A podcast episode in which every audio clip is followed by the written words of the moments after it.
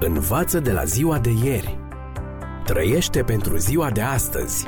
Speră pentru ziua de mâine. Ascultă emisiunea Timpul Speranței și vei căpăta speranță în ziua de mâine.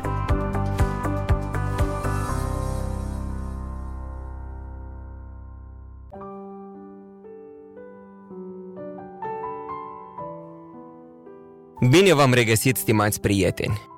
În această ediție vreau să zăbovim la preambulul decalogului pentru o observație măreață.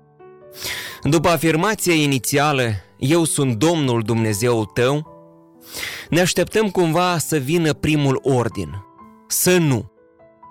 În schimb, fraza continuă cu evocarea unui eveniment, care te-a scos din casa robiei. Amănuntul acesta este decisiv pentru felul în care trebuie să luăm poruncile divine. Dragi prieteni, toate celelalte religii moraliste, budismul, confucianismul, islamismul și altele, îți cer mai întâi să devii moral, ca să fie eliberat de consecințele vinei tale și să fii primit de zei. În mod surprinzător, Biblia inversează ordinea cauzală. Dumnezeu mai întâi te eliberează din robia păcatului. Abia după aceea îți pune înainte poruncile sale pentru ca, fiind mântuit, să le împlinești ca să fii fericit.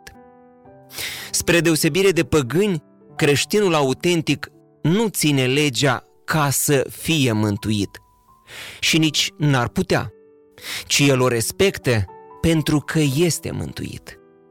Legea nu va fi o performanță pe care dacă o atingi, te încarci cu merite, ci este simpla conformare de bunăvoie a copilului lui Dumnezeu față de voința divină. Să nu uităm, dragi prieteni, numai cine este mai întâi scos din casa robiei poate să trăiască în neprihănirea cerută de lege. Conferențiarul Lucian Cristescu și amintește de o întâmplare povestită de un prieten pe numele Eugen. Era prin anii 1960 când Partidul Comunist tocmai inițiase un plan de epurare a elementelor reacționare. Și cum religia era proscrisă, credincioșii care nu și ascundeau apartenența cădeau ușor victime. Așa a fost condamnat și Eugen la mai bine de patru ani de temniță grea. Odiseea lui Eugen este palpitantă și cu intervenții miraculoase – Episodul la care se referă conferențiarul s-a petrecut la închisoarea din Sighet, România. Eugen fusese închis într-o cameră lângă alți 20, toți recidiviști. Îl băgaseră acolo ca să fie reeducat, să iasă gărgăunii.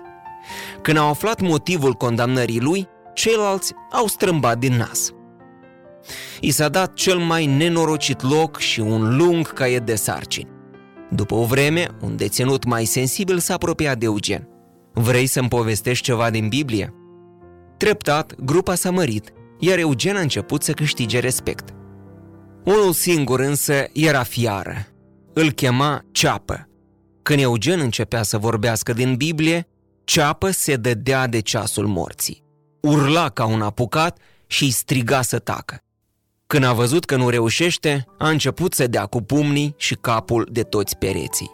Situația era greu de suportat. Până într-o zi. Odată, când în celulă erau doar ei doi. Ceapă a venit la Eugen și cu un glas sugrumat l-a rugat. Vrei să-mi spui și mie poruncile? Ale zece. În timp ce Eugen îi le recita, Ceapa a început să plângă.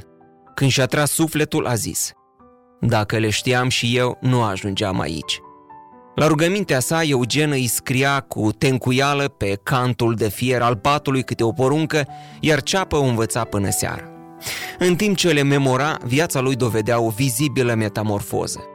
La porunca 10 ceapă devenise ucenica lui Hristos.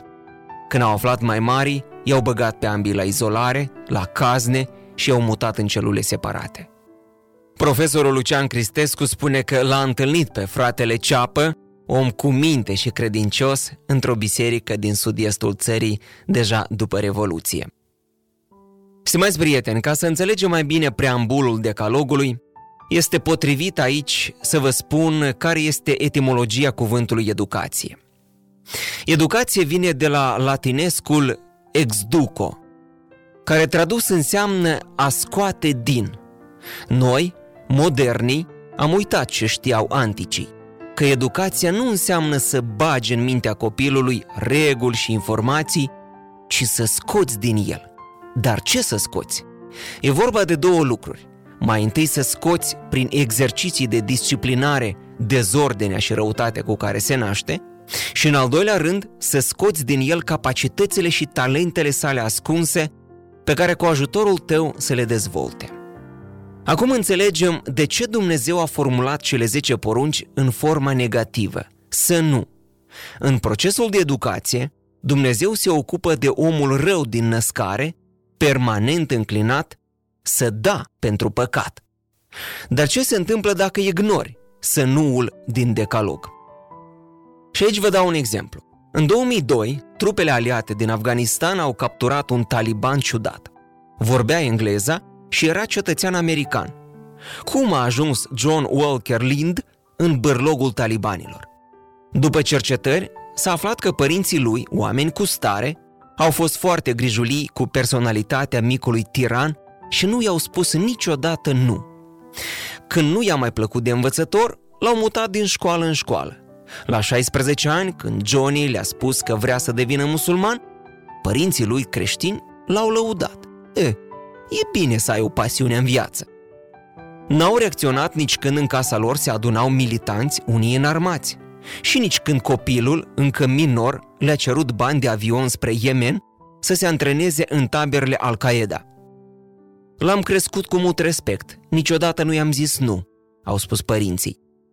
Aici a fost și durerea lui John.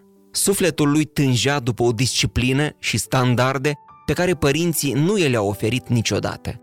În schimb, i le-au dat talibanii. Dragi prieteni, mă opresc aici, pentru ca data viitoare să vorbim uh, mai detaliat despre standardele care oferă cea mai bună disciplină și despre acele standarde după care tângea sufletul lui John. Vom continua data viitoare când va sosi din nou timpul speranței.